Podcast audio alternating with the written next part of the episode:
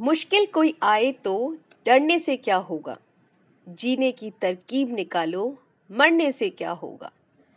आज की कहानी उनके लिए, जिसने ज़िंदगी जीना छोड़ दिया। तो चलो, इस कहानी से फिर एक बार जीवन जीना सीखते हैं। एक औरत अपनी ज़िंदगी से बहुत मायूस थी।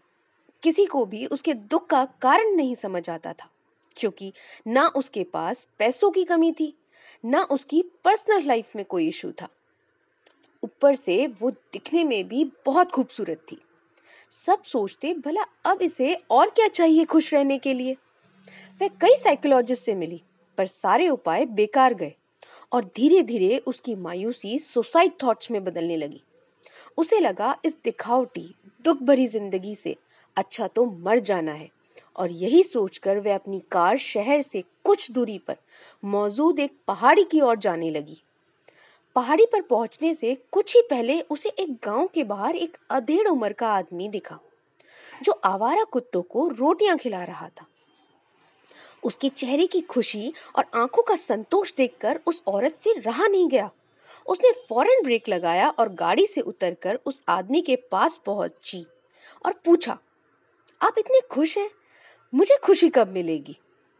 आदमी मुस्कुराया और बोला, अगर तुम मुझसे छह महीने पहले मिली होती तो शायद तुम्हें मुझसे दुखी इंसान पूरी दुनिया में कोई नहीं दिखता।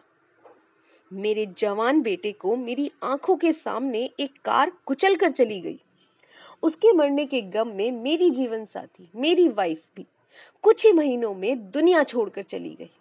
महीनों तक मैंने मुँह से एक शब्द नहीं निकाला। एक ज़िंदा लाश की तरह इधर उधर घूमता रहा।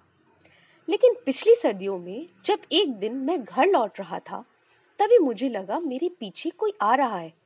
देखा तो एक छोटा सा पपी अपने नन्हे पैरों से मेरे पीछे पीछे चला आ रहा था। उससे पीछा छुड़ाने के लिए मैं जल्दी जल्दी अपने घर की तरफ़ बढ़ने लगा, पर वो मेरा पीछा छोड़ने को तैयार ही नहीं था। मैं गेट खोलकर जल्दी से अपने घर घुस गया। जब खाना खाकर सोने ही वाला था कि उस पप्पी के रोने की आवाज़ मेरे कानों में पड़ी। खिड़की से देखा तो वहीं गेट के बाहर ठिठुर रहा था। मेरा दिल पसीज गया। मैंने एक पुराना कंबल उठाया और पपी को उसमें रख कर अंदर ले आया। मैंने फट से थोड़ा सा दूध गर्म किया और उसे पिलाने लगा। उसे जल्दी जल्दी दूध पीता देखकर अजीब सा संतोष हुआ मन में। और पता है, मैं कई महीनों बाद उस दिन फिर से एक बार मुस्कुरा रहा था।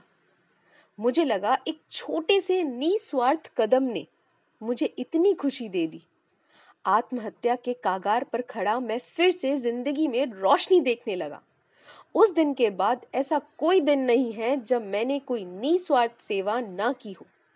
कभी अनाथालय में, कभी गरीबों में, कभी सड़कों पर मैं किसी ना किसी तरह खुशियाँ बांटने की कोशिश करता रहता हूँ। और तुम्हारे सवाल की खुशी कब मिलेगी का यही जवाब है। जब निस्वार्थ होकर तुम दूसरों की सेवा करोगी, उनको खुशी दोगी, तब तुम्हें अपने आप ही खुशी मिल जाएगी। अब औरत उस आदमी की बात समझ चुकी थी। उसने गाड़ी वापस घुमाई। उसे पता चल चुका था कि अब उसे क्या करना है। दोस्तों, निस्वार्थ सेवा हमें अपने इंसान होने का एहसास दिलाती है। हमें उस परमात्मा को धन्यवाद देने का मौका देती है और हमारे कर्मों को सार्थक बनाती है। इसलिए उठो और एक्चुअल हैप्पीनेस को अपने जीवन में इनवाइट करो।